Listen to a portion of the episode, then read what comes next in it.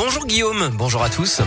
Et à la une de l'actu, l'école la plus prestigieuse de Lyon dans la tourmente. Ce sont les suites du scandale des violences sexuelles à l'école normale supérieure qui avait été révélé dans la presse. Le ministère de l'enseignement supérieur et de la recherche a diligenté une enquête qui conclut que la présidence n'a pas suffisamment pris la mesure du problème. 27 situations dont 9 de viols ont été recensées depuis 2017. Les victimes sont des étudiantes à l'exception d'un cas. Les personnes mises en cause sont des étudiants, des enseignants, d'autres personnels ou bien des personnes extérieures, voire non identifiées. La présidence de l'ENS se dit toutefois mobilisée. Une nouvelle démarche de prévention et de lutte contre ces violences a été mise en œuvre, mais le rapport d'enquête la trouve encore perfectible et a adressé sept recommandations pour l'améliorer. Dans l'actualité, la préfecture du Rhône promet un important dispositif policier et des sanctions ce soir face aux rodéos urbains et aux rassemblements sauvages. Des rassemblements sauvages qui sont interdits pour les voitures et les motos cette nuit dans trois villes de la métropole, Bron, Saint-Priest et Chassieux. Bison futé attend du monde sur les routes pour ce week-end prolongé d'Halloween et de la Toussaint. C'est orange en départ aujourd'hui en Auvergne-Rhône-Alpes. Ce sera vert pour le reste du week-end dans les deux sens. Et attention si vous prenez la direction du sud le Gard et la Lozère sont en alerte orange pluie inondation à partir d'aujourd'hui. Un épisode Sévenol est prévu jusqu'à dimanche. Une dizaine de lignes de train perturbées ce week-end à la SNCF. Il y a des travaux à partir de demain matin et jusqu'à lundi midi en gare de Lyon-Pardieu. Le trafic sera réduit notamment entre Lyon, Bourg, Saint-Etienne et Clermont-Ferrand. Des autocars circuleront.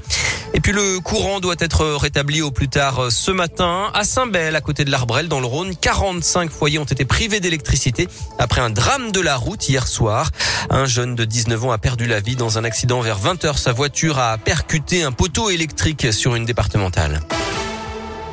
Ne pas tout jeter à la poubelle. Lyon doit rebondir avec la réception de Lens demain soir en Ligue 1. L'OL seulement 9e avec 5 points de retard sur les Lensois, deuxième. Nice et Marseille notamment commencent à creuser l'écart. Alors cette 9e place est loin des ambitions et la défaite invraisemblable à Nice 3 buts à 2 il y a une semaine alors que Lyon menait 2-0 n'aurait jamais dû arriver. L'entraîneur néerlandais Peter Bosch le reconnaît mais il ne veut pas non plus tout oublier. L'OL est sur le bon chemin malgré tout d'après lui. Beaucoup de personnes qui c'était mauvais parce que vous avez perdu. Moi, je suis pas comme ça. Je suis quelqu'un qui analyse les matchs. Pour aller plus haut, j'ai besoin des bons joueurs. On a. Et j'ai besoin aussi, on joue bien. Et on joue de mieux en mieux. Bien sûr, le résultat a été très, très négatif. Neuvième, euh, c'est pas en position. Lyon, il doit être.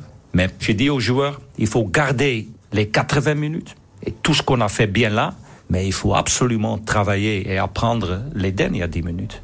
Et j'espère euh, déjà contre Lens, on, on voit ça. Et réponse donc demain à partir de 21h. OL Lens, Santino Kadewere suspendu, ni Moussa Dembélé blessé, mais Islam Slimani pourrait revenir dans le groupe. Et puis l'Euroleague de basket, Lasvel se déplace à Athènes contre le Panathinaikos à 20h ce soir.